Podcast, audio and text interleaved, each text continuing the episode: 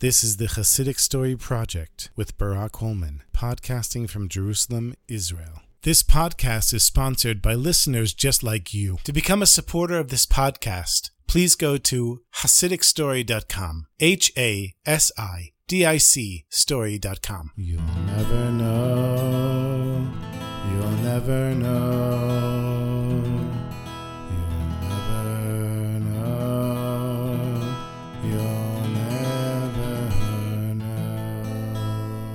Rabbi Yisrael Sedegor was a Rebbe for only a short amount of time, because unfortunately he passed away when he was very young. But while he was alive, he had one chassid, Moishele, who was a very wealthy Jew and a deeply committed chassid of the Sedegor Rebbe.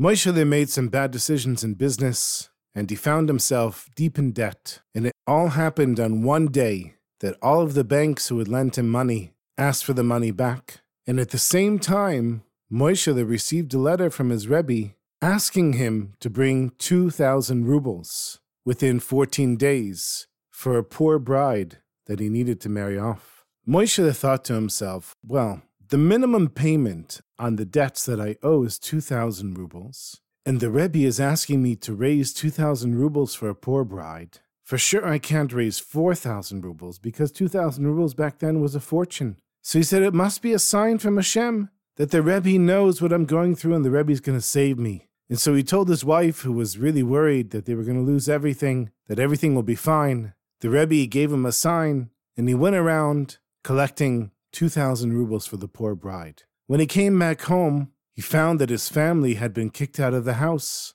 All of the furniture was on the street. His wife was sitting on one of the couches. With the kids, the house was locked up, taken by the bank. But Moishele, he had faith in the Rebbe, and he said to his wife, Malkale, you have nothing to worry about. I'm going to go to the Rebbe tomorrow, and everything's going to be fine. So, you know, when Moishele was wealthy, everybody was his friend. But now that he'd lost everything, no one wanted to help him out. And eventually he was able to find one friend of his who said, Although you can't stay in my house, I'll let you stay in the stable because I only have one horse in there right now. And so Moishele was happy to move the family into the stable. At least they had a roof over their heads. They moved in all their furniture, all their possessions, everything. They had beds, so they laid down on the bed. Moishele's in his pajamas. The kids and wife are in pajamas. Everybody lays down, goes to sleep. The horse goes to sleep. And that night, there was a four alarm fire, and the stable burned down to the ground.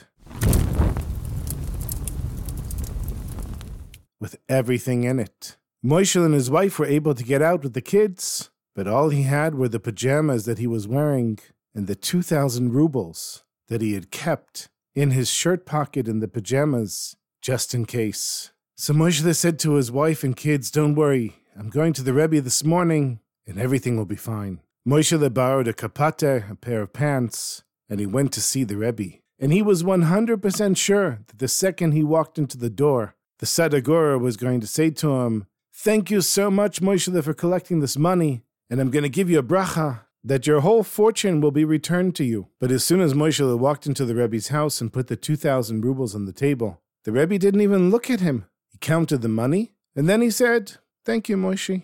Moshe said to himself, What's going on here? The Rebbe doesn't understand what I went through to get this money and what I've gone through. And so Moshe thinks, okay, I just have to leave the house, just have to respect the Rebbe and walk out of the house. And as he's walking backwards to the door,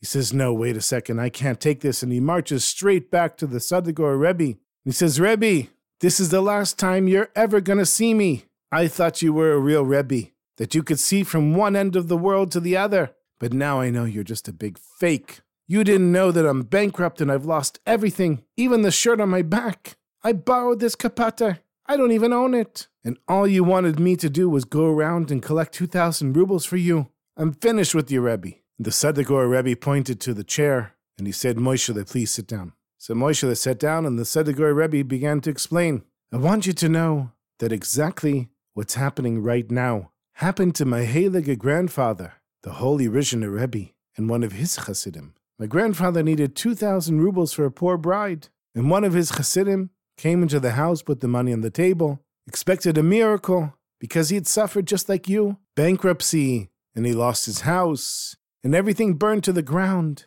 just like you. And the same thing happened. The chassid put the money on the table in front of the Rishner Rebbe. And he said, Rebbe, I want you to know this is the last time you're ever going to see me. And my holy grandfather, the Rishner, he said to his chassid, Yosele, Yosele, sit down, I want to tell you a story. And this is the story that my grandfather, the Heilige told to his chassid. Many years ago, there was a very wealthy merchant whose name was Mendel David, and he was very successful in business. But he had one thing that he would never compromise on. He would never buy anything on credit. He paid for everything in cash, and he had a huge business that made millions of rubles. So he walked around with millions of rubles in a safe box. Now, Mendel David had a partner who was his accountant, and the two of them always traveled together. They went to the great fair in Leipzig, where they would buy their merchandise for the entire year, and they took turns guarding the chest of money. One time, when they were going to the fair, they decided to stop for a little picnic in a beautiful spot outside of Leipzig. It was Mendel David's turn to watch the chest, and he put it under his hat and lay down on the grass. He used the box as a pillow, and he looked up at the sky and the trees and the birds. And he fell asleep for a few minutes and then woke up and said, Wow, we got to get going. We're going to be late for the fair. The accountant, who had also fallen asleep, woke up and he said, Ah, we got to go. And they jumped up and they ran back to the carriage, and neither of them remembered the box. They didn't even think about it until three months later, when they had to pay for all the merchandise that they had selected at the fair. So Mendel David, he turned to his business partner, the accountant, and he said, Okay, here's the list of what I want you to pay. And he gave him a list, and the accountant said, Wait a minute, where's the money box? Mendel David said, What do you mean? I thought you had it. The accountant said, No, I thought you had it. I just figured that you were holding it all along. Mendel David and the accountant couldn't figure out what happened to the box. They had both assumed that the other one had it, and they hadn't seen it in months. Of course, being such good friends and business partners for so many years, they didn't blame each other. They each thought that they were the one that lost the box, but now they had a real problem. They had to pay today. This was their last chance to pay, and they didn't know what to do. So word started spreading around the merchants in the fair. And these merchants had been doing business with Mendel David and his accountant for years and years, and they said right away, Please take everything on credit, you'll pay us next year. Nothing to worry about. But Mendel David would not take anything on credit. And the accountant, his business partner, he said, Please come on this one time, let's take something on credit. But Mendel David refused, and he accepted that he had lost everything. So the accountant and Mendel David, they got into their carriage, they started heading back home. And on the way, they passed the picnic spot in the forest where they had laid down and rested on the way to Leipzig. And Mendel David said to his friend, the accountant, You remember the last time we were here? Then I was so wealthy, and now I'm poor. I have nothing. Let's go lay down in the grass again, for old time's sake. And they went and they laid down in the grass, and Mendel David put his head down, and he felt something hard. Can you believe it? After three months, the money chest was in the same exact spot. Thousands of people had come through this picnic spot, but nobody had found the chest. When Mendel David opened the box and saw all of the money there, he broke down and started crying. Ah, the accountant was shocked. He said to Mendel David, Why are you crying? You should be dancing for joy. Don't you understand? We can still go back to the fair. Mendel David he kept crying and crying. He couldn't stop. He went into the box. He counted half the money. And he said to the accountant as he was crying, My friend, we've been together for a long time, but we have to separate now. Half this money is yours. Use it however you want. But just please, leave me alone. and he started crying again. The accountant tried to convince Mendel David that they should stay together, but Mendel David, he just said, Get out of here and the accountant left. Mendel David took his half of the money, and he bought some merchandise, but nothing was the quality like he had seen in Leipzig, and it didn't sell. And in a short amount of time, he'd lost everything, and he was bankrupt and had to beg for money on the street. Now, Mendel David was a businessman. He wasn't made to be a beggar. And if anybody's seen how beggars beg for money, if you're shy, you're not going to get very much money. You got to be a little aggressive. So Mendel David would walk around with his arm over his face, and he would say, Can you please give some money to a poor man? and people would ignore him, or another baker who was more aggressive would come in and push him aside and get the money instead. Mendel David realized that he was going to starve to death if he didn't figure out how to make some money. So, in the town that he was in, there was a group of beggars. They all got together and they had a beggars' union. And the captain of the union, he organized the beggars in teams and sent everybody out to different areas. And since Mendel David was new and shy, the captain couldn't help himself but to be mean. And he sent Mendel David to the hardest place to beg for money. But he pretended like he was being really nice. Said, Mendel David, you know, you're new here, so we decided we're going to send you to the wealthiest Jew in town. And so Mendel David knocks on the door, and as soon as he hears the lock pulled back and the door open, he covers his eyes with his arm and puts out his other hand and he says, Please, can you give some money to a poor soul? And the wealthy Jew is looking Mendel David up and down, and he says, Come in, my friend. You look tired. You thirsty? Mendel David comes into the house. Nobody had treated him with such respect in such a long time. The truth is, he was hungry and thirsty, and so he was offered a glass of tea and drank it with his head covered with his arm. And the rich man took away the glass of tea and he said, Maybe you can do me the honor of staying here for lunch? The truth was, Mendel David was starving, just eating whatever he could find, little scraps of food here and there. So Mendel David said, Uh huh. And he sat down and he ate lunch, but the whole time he never looked up and he kept his eyes covered with his arm because he was so embarrassed. And the wealthy Jew, he put a gold coin into Mendel David's hand and he said, Please come back tomorrow for lunch. And Mendel David said, Thank you, thank you. And he left. Now, this was on Wednesday. And Wednesday night, Mendel David came back to the Schnorrers and he said to them, You won't believe what happened. I went to the wealthy man's house and he was so nice to me. He gave me tea, gave me lunch, and he gave me this gold coin. And unfortunately, the beggars, they were very jealous. And when Mendel David was sleeping, someone stole the gold coin. Now, Mendel David was so innocent. He thought he had lost it somewhere, and he was really upset at himself for losing it. But when he went back to the rich man's house for lunch, the rich man gave him another gold coin. And he said, Please, if you'll be my guest for Shabbos, I'll give you a hundred gold coins. Mendel David couldn't believe his good fortune. And he went back to the Schnorrers, and he told them that the rich man had invited him for Shabbos and told him that he would get a hundred gold coins if he would come. The beggars were even more jealous than before, and they decided they were going to take revenge on Mendel David. Every Friday afternoon, all of the beggars would go to the mikveh. It was the one time a week that they got to wash themselves. And everybody was a guest at some wealthy person's house for Shabbos. Now, Mendel David once had many bathtubs in his enormous house and it had been months since he had cleaned himself, and he was so happy to be in the water that he had stayed there for a long time, and when he came out, to his horror, he discovered that all of his clothes were gone. When Mendel David was a wealthy man, if somebody had stolen his clothes, everybody would have jumped to help him. But now that he's a poor beggar, no one wanted to give him anything to wear. He had no clothes at all, nothing, and no one would listen to him. Eventually, it was a few minutes before Shabbos, and the person who took care of the mikveh said, Look, Mendel David, you got to get out. I don't care if you have no clothes or not. And he threw him out of the mikveh onto the street. So now Mendel David is standing in front of the mikveh that's locked. It's already Shabbos. He has no clothes, so he runs to the nearest tree and hides behind it, waiting for a miracle to happen. Now, in those days, a wealthy Jew would never start the Shabbos meal without having a poor Jew at the table. So the rich Jew was waiting for Mendel David and he wouldn't make Kiddush until he showed up. And since Mendel David wasn't there, he was starting to get worried. So he sent his kids to the wealthy Jew next door, who had one of the beggars at his Shabbos table, and he said, Ask the beggar, where's Mendel David? So the kids knocked on the neighbor's door, and the beggar that was there, he said, Yeah, I know where he is. He's probably floating in the mikveh. Floating in the mikveh? The kids were scared that, God forbid, maybe he had drowned in the mikveh, or they locked him inside.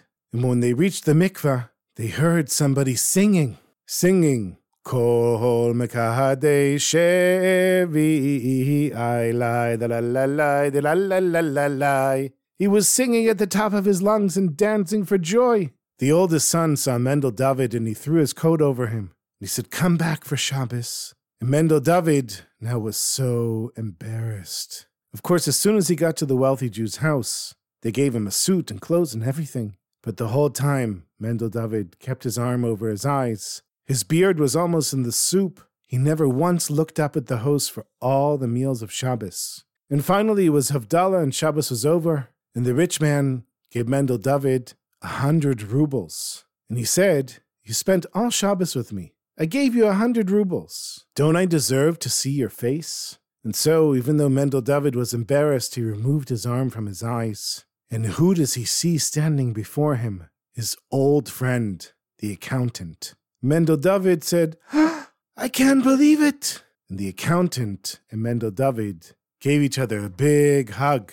The accountant said to Mendel David, You know, once you gave me half of what you have, and now, Baruch Hashem, I have more money than you ever had. I'll give you half of what's mine if you tell me two things. When we found your money box in the field all that time ago near Leipzig, you were crying like it was Churban HaMikdash, the destruction of the temple. But when you were outside the mikveh now with nothing on, you were singing and happy like it was Simchat Torah. What's going on? So Mendel David explained. Everyone knows that there's a wheel that governs our mazel, our luck. And when I lost the money box and found it again with all the money inside, I knew that was it. I had reached the top of the wheel, and I could only go down from there. And I didn't want to bring you with me, so I gave you half the money and told you to get out quickly. But when I was a beggar and so poor that everything was taken away from me, even the clothes on my back,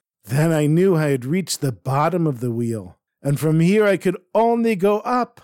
So I was dancing and singing because I knew I had finally reached the bottom, and I was headed up. And so the holy Sadagor Rebbe, who's telling this story to Moishele, his chassid, who had lost everything, he said, My grandfather, the Heilige Rishner, he told the Yid who brought him the 2,000 rubles that there's a wheel, and sometimes we're on the top, and sometimes we're on the bottom. And since I saw that you were going to go bankrupt over the next 10 years, for the mitzvah of you giving your last cent to this poor bride, I knocked you all the way down so you wouldn't have to wait to start getting up again. And the Sadegor Rebbe blessed Moishele. He said Hashem should make you a hundred times richer than you ever were before because you had such faith in the Rebbe and you were willing to give the last money you had to help a poor bride. And because you listened to me, Moishele, I'm going to go one step further. I'm going to take you off the wheel. And from now on, you will only go up.